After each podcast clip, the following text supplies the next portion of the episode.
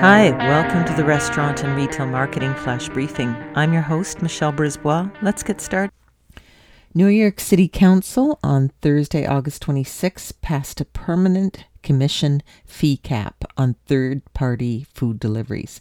So, delivery fees will be capped at 15% per order. All other fees will be capped at 5% per order, except for transaction fees. And then the council says they'll review the cap every two years.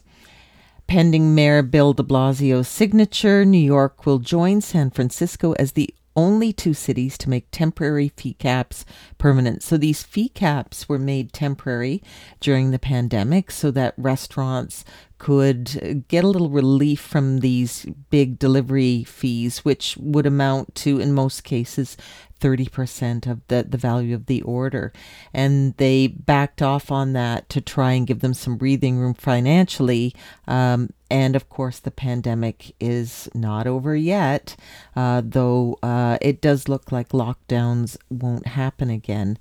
Uh, so this has now been made permanent. Uh, Grubhub, DoorDash, these big companies are fighting.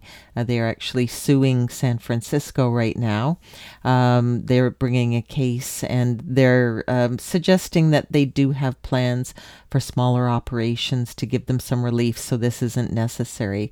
But at any rate, it sometimes feels in the restaurant industry like nobody's making money.